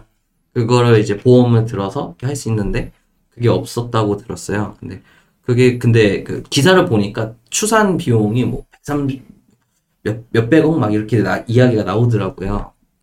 되게 또 안타까운 게 SK CNC에서 배상 책임 한도는 70억밖에 안 된다고 하더라고요. I, IDC에서 해줄 수 있는. 네. 그러니까 카카오는 70억밖에 못 받는 거예요. 빨리 근데 그 70억도 다른 업체랑 나눠 가질 거 아니에요? 네이버 ID. 아, 아, 아, 네이버 기업, 서버. 기업당 아, 기업당이에요? 그 발표에서도 뭐냐 에, 그 질의가 있었거든요. 그래서 음. 기자가 질문하셨는데 그 기업당 70억인가 음. 카카오가 70억을 일단 받을 수 있다 뭐 이런 식 음. 얘기를 하시더라고요. 근데 그 최대가 아닐까요? 그쪽도 최대한 적게 주려고 최대겠죠. 그 검사도 일단 뭐 최대가 해라. 네. 그래서 배상 책임 한도가 근데 70억인데 어떠면은 70억 이상 네. 배상 한도 금방 나올 것 같긴 한데 얼마 안 근데 되죠. 뭐 이제 그거를 풀로 우리가 해줄 거냐 뭐 이런 건 여러 가지 이슈가 있겠죠. 너네가 저기 서버 띄웠어야지. AWS도 약간 그런 얘기 항상 하잖아요. 언제든지 AZ 하나 나갈 수 있다. 구축해라 구축해라. 우리는 말했어 분명히 막 이런 어. 게 있으니까. 데이터 센터 같은 경우에는 좀 이제 보통 표준 계약서가 있거든요. 그럼 이제 거기에 SLA 뭐 음. SLO 막 이런 네. 것들이 있잖아요. 그 대부분 뭐 90몇 퍼센트 뭐 이렇게 99.9 항상 몇 개. 어.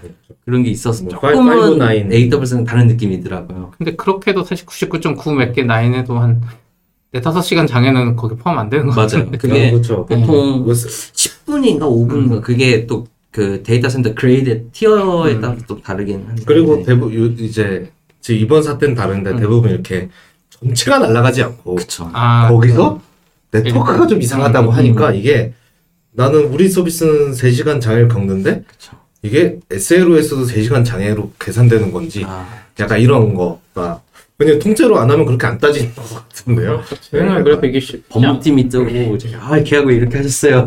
카카오는 좀 다르려나? 다른 업체라면 이게 쉽게 청구 못할 것 같은 게 IDC도 요즘에 공실이 없어가지고 아마. IDC도 음. 들어갈 자리가 없기 때문에 막 그렇게 했다가 딴 데 못 들어가면 카카오야 뭐 짓고 있으니까 어느 정도 할 수 있어도 좀 을이 될 수도 있지 않나 싶기도 하고 거꾸로 저는 반대라고도 생각하긴 하거든요. 그러니까 데이터 센터가 물론 지금 말씀하신 음. 것처럼 자리가 좀 비교적 부족한 편이기는 해요. 왜냐면 계속 짓는 게 없으니까. 그렇죠. 거꾸로 근데 그 신뢰성이라는 게 되게 중요한 음. 게 데이터 센터잖아요. 그러니까 쉽게 말해서 AWS가 막 한 달에 한 10번 죽어요. 그럼 저희 안 쓸 거잖아요. 그렇죠. 약간 그런 느낌으로 신뢰 기반으로 장사를 하는 사업자의 입장에서는 이게 되게 안 좋은 사례가 될 수 있다고 생각을 해서 배상을 최대한 해줄 수도 있겠네요. 먼저 이렇게 나오지 않을까. 아마 논의는 내부적으로 하고 있지 않을까 싶기는 합니다. 뭐 그렇기도 하네요. 사실은 그렇네요. 이제 뭐 거- 그, 그 데이터센터 안 들어가요. 그래버리면 큰일 나니까요. 이제. 저희 저희- 너무 저희- 불안해서 네, 우리 다 뺄게요. 뭐 이러면 그 워낙 규모가 크잖아요. 카카오뿐만 아니고 SK에 이제 들어갈 정도면 어느 정도 규모가 있는 고객사들이 많을 거니까. 저는 이번에 SK C&C가 IDC 하는 것도 처음 알았어요. 어, 저- 그러니까 KT랑 LG랑 뭐 이런 데 유명한 데들은 다 알고 있었는데 아, SK C&C도 하고 있었구나 막 이렇게 생각했어요. 저도 위치는 몰랐는데 옛날에 저도 뭐 일하고 있으면 네. 이제 아까 말한 그 센터인 것 같아요. 네. 토스트스 네, 맞아요. 옛날 거의 판교 데이터센터 뭐 죽었다 그러면 다 죽고 막 이런 네. 거가 그건 줄 알았는데 갑자기 C&C C&C 데이터 C&C도 데이터 센터가 있나? 약간 음. 이런 생각을 하면서 근데 나중에 오지님이 그 고속도로 CCTV 준 거 보고 알겠더라고. 아, 거, 고속도로가 아니라 아무튼 거기 도로에서 항상 넘어가면 맞아요. 건물에 SK 사이트가 있는데 당연히 저는 SK 그룹 건물인 줄 알았는데 IDC처럼 안 생겼어요. 얼핏 보면. 그래서 이게 IDC도 그 ISO 규격이 있고 하거든요. 이게 되어 있는지 잘 모르겠어요. 그러니까 개인적으로. 물론 카카오도 나름대로 전문가분들이 계시니까 막 그런 걸 고려를 하고 뭐 표준 규격이 아니어도 뭐 충분히 가만히 되거나 아니면 더 잘 돼 있을 수도 있고 이런 게 있었을 수도 있는데 말씀하신 것처럼 저도 오피스 건물처럼 너무 생겨가지고 음. 괜찮은 건가 약간 아, 가본 적은 없거든요. 전 다른 IDC랑 비교를 아예 못 해봐서. 가서 시설을 보거나 뭐 탐방을 해본 적이 없어가지고 CNC 쪽은 음. 잘 모르겠네요. 그걸 좀 봤었으면 더 이야기거리가 많았을 것 같은데. 다른 IDC 건물은 본 적 있어요? 근데 많이 서울 이런 데 있는 IDC도 네. 그냥 오피스처럼 생겼을 거잖아요. 그게 이제 오피스동이 있고 약간 그 테크노마트 이런 거 있잖아요. 그런 느낌 오피스동이 있고 데이터 센터 동이 음. 있고 오피스동에는 이제 실제로 입주를 할 수도 있어요. 오피스가 이제 필요한 회사들. 근데 이제 거기는 딱 그냥 데이터 센터를 근데 가면은 딱 이런 시설들이 되게 뭔가 빵빵하다 이런 것들이 보이긴 하거든요. 그게 통신사에서 하는 데이터 센터가 보통 돈이 좀 빵빵해가지고 음. 되게 시설이 잘 돼 있어요. 전반 인테리어도 멋있고 막 그 공조 시설, 막 전기 시설 이런 것도 와 이거 여기는 진짜 잘 버티겠다 약간 이런 느낌을 딱 주거든요. 하나하나 분석 안 해도 그냥 신뢰감이 드는 음. 느낌. 그리고 냉방도 엄청 춥게 해요. 통신사가 하는 데는. 근데 통신사가 하지 않고 약간 다른 회사에서 이렇게 하는 데는 통신사보다는 좀 덜 춥고 뭐 이런 음. 것들은 좀 있는 것 같아요. 실제로도 보면은. 저는 사실 IDC 잘 몰라서 음. 그런 IDC 뭐 이렇게 가본 적 가본 적 가본 적도 없거든요. 이제 회사에 있는 이런 조그만 서버실 같은 거는 가봤죠. 잉 하면서 에어컨 들어가 있고 이런 거 가봤는데 큰 데는 한 번도 안 가봐서 형 그냥 어, 난 그냥 계속 클라우드 써야. 아, 저는 이제 네이버 춘천 IDC 짓고 했을 때 거기 건물도 가서 물론 IDC 구경은 안 시켜줬어. 음. 아무나 못 들어가니까. 근데 그 사진이나 이런 거 봤을 때 네이버는 진짜 네이버나 페이스북 이런 애들이 새로 지으면 진짜 잘 짓는 것 같긴 하더라고. 음, 시설 자체가 돈을 어마어마하게 쓰는 것 같아. 그 통신사는 어떻게 보면 임대로 벌어야 되니까 수지타산도 따지는 것 같은데 우리로 치면 내 자가냐 내 전세냐의 아, 차이처럼 엄청 잘 지어놔서 카카오도 지금 뭐 그 공사가 어느 정도 진행되는지 모르겠는데 그 새로 진단 IDC 보니까 약간 오피스동도 있고 뭔가 이렇게 섞여 있는 느낌이라 네이버처럼 약간 전문 IDC 옆으로 맞아요. 넓게 퍼진 느낌은 아니더라고. 네이버는 진짜 땅을 많이 활용한 느낌, 위로 안 쌓고 미국처럼 옆으로 퍼진 느낌이라 카카오도 만약에 계획이 있고 하면 만약에 어떻게 될지 모르겠지만 데이터 센터를 하나 더 짓는 계획이나 막 이런 이렇게 가- 음. 잡을 수도 있고 혹은 시설도 원래 약간 적당히 했었는데 이제 더 고급으로 더 제대로 짓는 계기가 될 수도 있고 그냥 안산에 짓는 거죠? 네, 그렇다고 하더라고요. 사이트가 있긴 하네. 그, 그 조감도도 있어요. 그래서 약간 맞아요. 거기에 오피스인가 뭐 그런 건물도 같이 있는 것 같더라고요. 창업센터처럼 맞아요. 음, 네. 그 왜냐면은 이제 데이터 센터로 안 생겼네요. 근데 네이버가 지금 춘천 IDC 각은 데이터 센터처럼 아래, 생겼잖아요. 아, 아래 가 있고 위에가 있어요. 그래서 위쪽은 강당도 있고 뭐 호텔처럼 방도 있고 한 네. 거고 밑에 쪽은 아예 길이 차단돼 있어요. 여기에 못 들어가요 일반 음. 직원들은. 섹터가 막 다 나눠져 있고. 네, 그게 아예 나눠져 도로가 나눠져 있어. 도로로 큰 도로로. 이렇게. 근데 저 자세히 못 봤는데 이제 조감도 이렇게 사진 봐도 일반 건물처럼 안 생겼잖아요. 아, 그쵸, 느낌이. 맞아요. 아, 말씀하신 이렇게 펜타곤 같지 않나요? 아, 그러니까 아, 그쵸, 그쵸, 완전. 펜타곤 같은 느낌이라서 그냥 누가 어, 이거 데이터 센터야 그러면 아 그건 그렇구나 이렇게 같아. 것 같이 좀 생겼는데 카카오 요, 이게 실제인지 모르지만 카카오 조건도 그냥 빌딩처럼 생겼네요. 저는. 약간 그거 보면서 불안했던 게 뭐냐면 IDC는 사실 불나거나 이런 게 민감하니까 함부로 뭘 안 넣어줄 것 같은데 그 옆에 그런 오피스나 이런 게 오면 저희도 이 건물에 막 보통 여- 이제- 겨울에 난방 난로 쓰지 말라고 막, 막, 막 이러잖아요. 근데 사람들이 들어와서 살면 여러 가지 변수가 너무 많아서 그 불날 거나 뭐 문제가 생길 여지가 늘어날 것 같거든요. 확률상. 그게 이제 데이터 센터에 있는 오피스의 일단 주 용도가 다그 서버를 관리하시는 엔지니어들이 업무를 하는 공간이에요. 그러니까 예를 들어서 저희가 데이터 센터를 쓴다 하면은 만약에 그 인천에다가 있다고 하면은 그 이- 서울에서 맨날 에- 엔지니어가 인천을 왔다 갔다 할 수 없잖아요. 그러니까 근무지를 아예 인천에 하는 것처럼 이제 보통 상주 엔지니어라고 하죠. 그런 인력들이 대부분 있는 경우가 많아요. 아, 그렇고. 그 다음에 뭐 네트워크 모니터링 팀도 있고 데이터 센터 자체에서도 막 회선이 되게 막 아. 들어오잖아요. 그런 걸 또 모니터링 한다던가 뭐 그 외에도 뭐 시설 관리자도 있어야 될 거고 그러지 않을까. 그런 카우 가시는 용도고. 저 안산에 네. 옆에는 뭐 창업센터고 그런 느낌 글이 있었던 음. 것 같아서 그러니까 그런 오피스가 아니라. 뭐 그것도 나쁘진 않죠. 사실 도심 IDC는 다 그렇게 되는 거고. 네, 그렇게 해야지 수익성이 또 나는 것 같더라고요. 그때 옛날에 네이버 컨퍼런스 그때 갔었을 때막 소개를 하는데 음, 말씀해주신 것처럼 그 이제 내가 필요해서 짓는 거니까 아주 빵빵하게 지었다는 느낌이 되게 많이 들었던 것 같아요. 막 그 공조 시스템까지도 다 데- IoT 같은 걸로 해가지고 데이터를 다 수집해서 냉방을 어떻게 하면 효율적으로 할 수 있는지 막 계산을 하더라고요. 그러니까 차갑게 해놓고 다시 온도가 올라가는데 얼마나가 걸리는데 여기다 다시 이 온도를 내리는데 어느 정도의 막 에너지를 쓰는지 막 이런 거를 계산을 해서 최적화되어 있는 공식을 쓰고 심지어 엔지니어가 어떤 데이터 센터에 어떤 구역에 있는지도 알 수 있다고 하더라고요. 그런 거 보면은 확실히 그 필요에 의해서 빵빵한 자본을 딱 쓰고 수익성을 신경 안 써. 어차피 근반 근간인 거잖아요. 그 서비스에. 그러니까 좀 빵빵하게 잘 설계를 하지 않나 그런 생각이 많이 드는 것 같아요. 네이버는 데이터 센터의 브랜딩을 아예 각으로 했나 보네요. 음. 어째 세종도 뭐 각, 네, 각 세종이네요. 각 춘천, 각 세종. 저는 춘천에 있는 게 각인 줄 알고 이제 또 딴 이름 짓는 줄 알았더니 각으로 다 가. 카카오도 잘 지었으면 좋고. 더 짓고 하면 재밌을 것 같아. IDC 견학도 가고 아, IDC 한 번도 안 가봐가지고 이번에 보면서 견학 한번 해보면 오지 이야기 듣다 보니까 재밌겠다 그 생각도 들고. 그래요? 저도 한번 가보고 싶긴 하네. 뭐 이런 일로 더 단단해지면 음. 좋은 거죠. 중요성이 더 주- 올라갈 거야. 사실 한국에서 IDC를 운영할 수 있는 회사는 네이버 카카오 정도밖에 없지 않을까?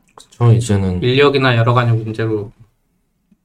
사실 저도 예전에는 뭐 네이버 카카오도 그냥 클라우드 쓰면 좋겠다 이런 생각도 했었는데 어떻게 보면 그냥 IDC 쓰는 게 맞을 수도 있고 이 기술적인 측면에서도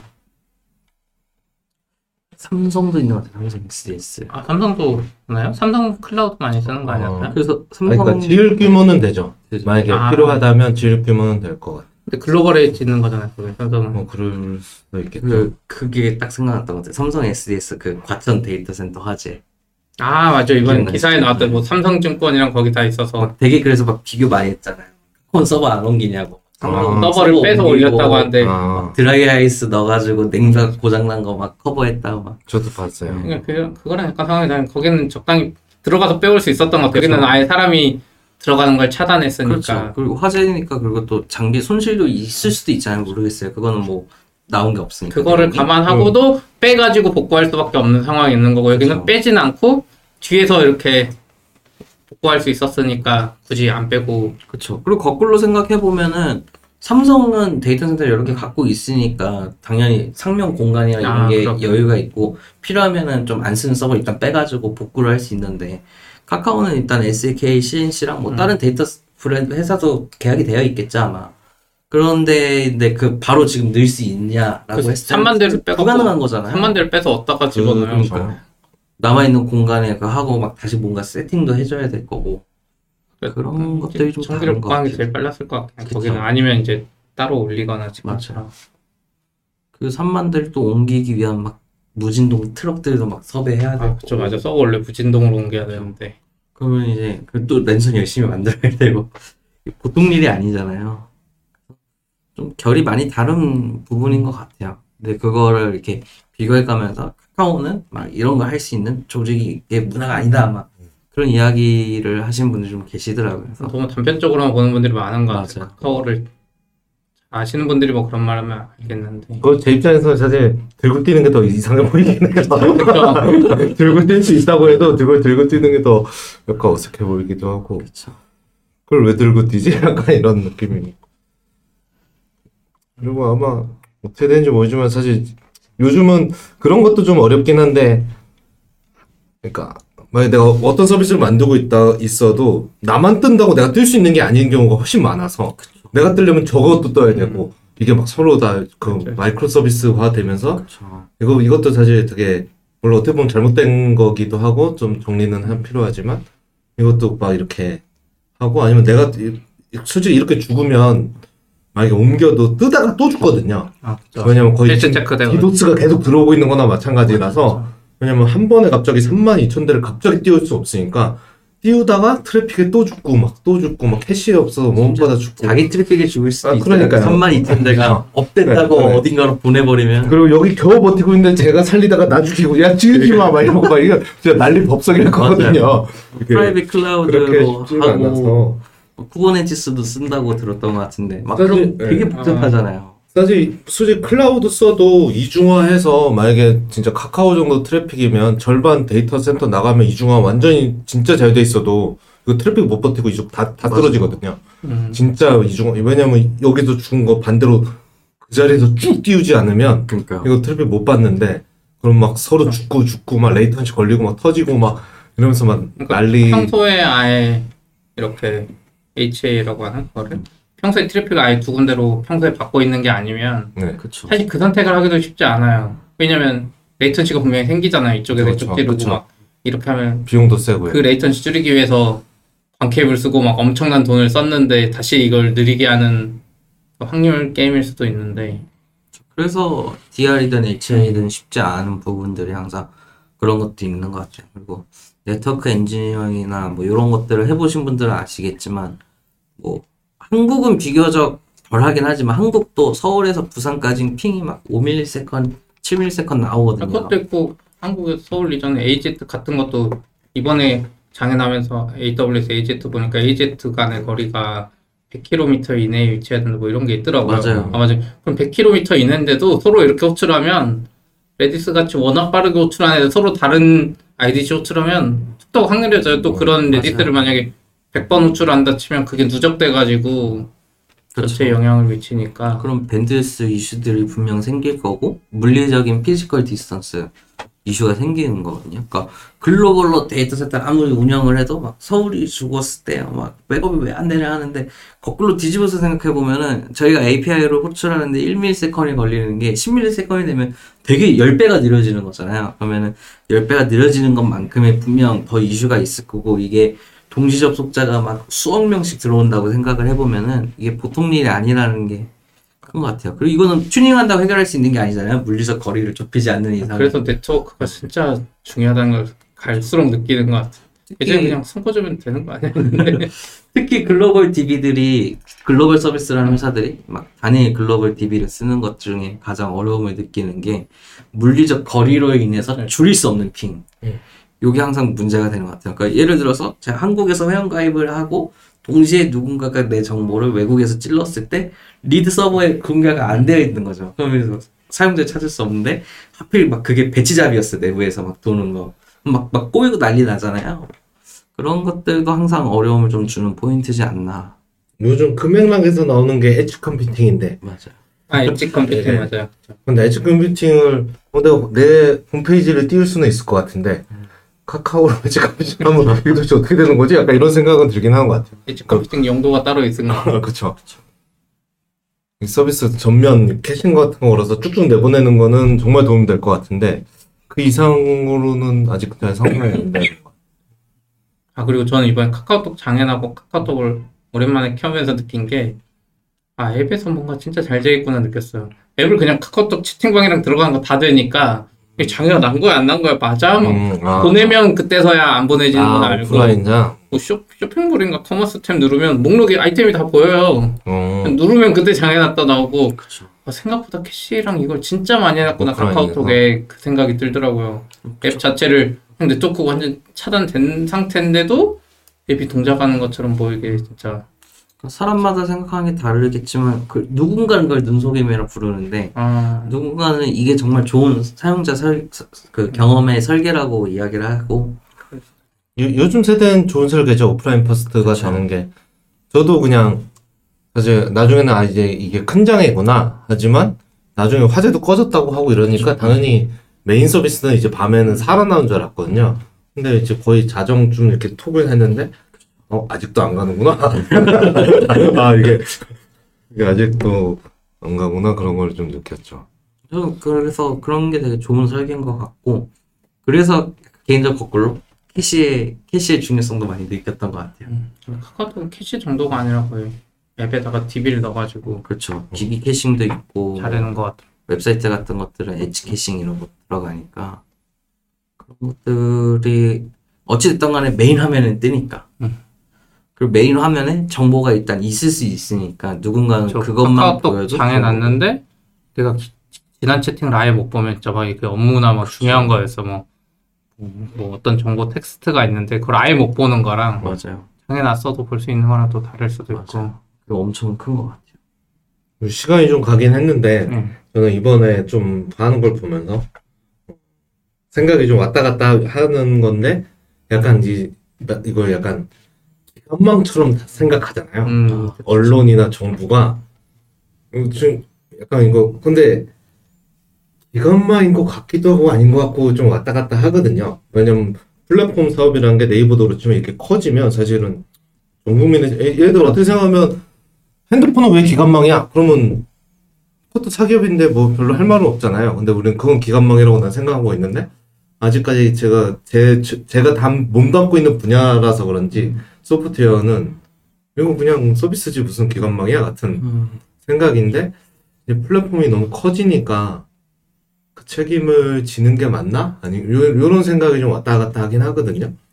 그리고 한국은 유독 그게 많이 엮여 있긴 해요. 그 뭐 국민 비서 알람이나 아, 네. QR도 그렇고 뭔가 저 이제 정부에서 그거 세금도 오네요. 리뷰하는 정보가 그런 그런 것들이 엮여 있는 거 생각하면 맞긴 맞는데 우스갯소리로 군대에서도 쓰니까 기간만 아니냐 이런 이야기도 있잖아요. 막. 물론 이걸 가지고 재난 문자를 보내는 건좀 아, 너무 이상하다고 그래서 생각하지만 그 포인트를 되게 얘기하고 아, 싶었습니다. 재난 문자 왜 카톡이야? 재난 문자 보내게? 막 이런 생각이 전 국민 단톡방이 돼버린. 이렇게 생각을 좀 하지만 이제 재난 문자를 떠나서는 처음에 왔을 때는 이걸로 국가가 나서라고 좀 생각을 했다가 좀 생각해 보니까 국가가 나서는 게 그러니까 뭐 태도에 상관없이 그 정도로 사실 국민한테 너무 밀접하다고 그렇죠. 봐야 되나? 뭐 이런 생각? 도와줄 수 있는 게 있으면 좋은 것 같아요. 서로 서로 어찌됐든 간에 국민이 운영하는 서비스인 거잖아요. 기업이기도 하고. 음. 그리고 그 국민들이 되게 많은 혜택을 보고 그 국민들도 거꾸로 많이 사용하고. 거의 처음인 것 같아 이 그러니까 예전에 근데 초기에 카카오톡 이런 장면 많이 났었던 것 같긴 한데 그때는 뭐 그때 이 정도까지 아니었으니까 카카오 통만 장애 나는 경우가 많았잖아요. 음, 음. 다음은 멀쩡하고 물론 인수되기 전이고 뭐 그- 이럴 때도 있지만 트위터도 초기에 장애 많이 날때 별로 안 불편했어요. 맨날 고래 보면서 신나하고 고래다. 지금 장애 나면 불편하죠. 아, 트위- 왜안 트위- 돼? 이러면서. 트위터 장애 났다고 트위터에 올려야 되는데 말이죠. 아, 그런 거 그런 거 보면 기덥은 좀 편한 것 같아 기덥 장애난 개발자를 다 좋아하고 안 고쳐지길 약간 바라고 퇴근하겠습니다. 아니죠. 기술 분산이기 때문에 퇴근 안 해줘도 됩니다. 아, 계속 개발하세요. 커밋할 수 있는 그건 그거 이제 서버 버전 때 얘기죠. 네. 아, 나 집에 가야 됐다. 서버 버전 서버 나갔네? 그러면 그렇네. 집에 갈 때. 그렇죠. 알겠습니다. 많이 이야기한 것 같긴 한데 또 혹시 뭐 이야기하실 거 있나요?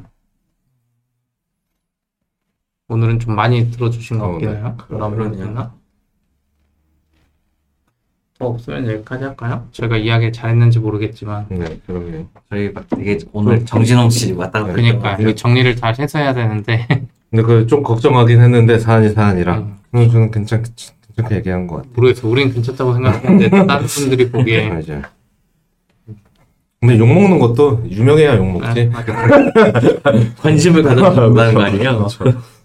그러니까 너무 큰 서비스 장애 나니까 우리가 평소에도 장애 이야기 많이 하잖아요. 너무 크게 장애나니까 이게 더 아, 조심스러워지고 그렇죠, 그렇죠. 말하는 것도 그렇고 그러더라고. 네, 알겠습니다. 여기까지 하겠습니다. 감사합니다. 감사합니다. 감사합니다.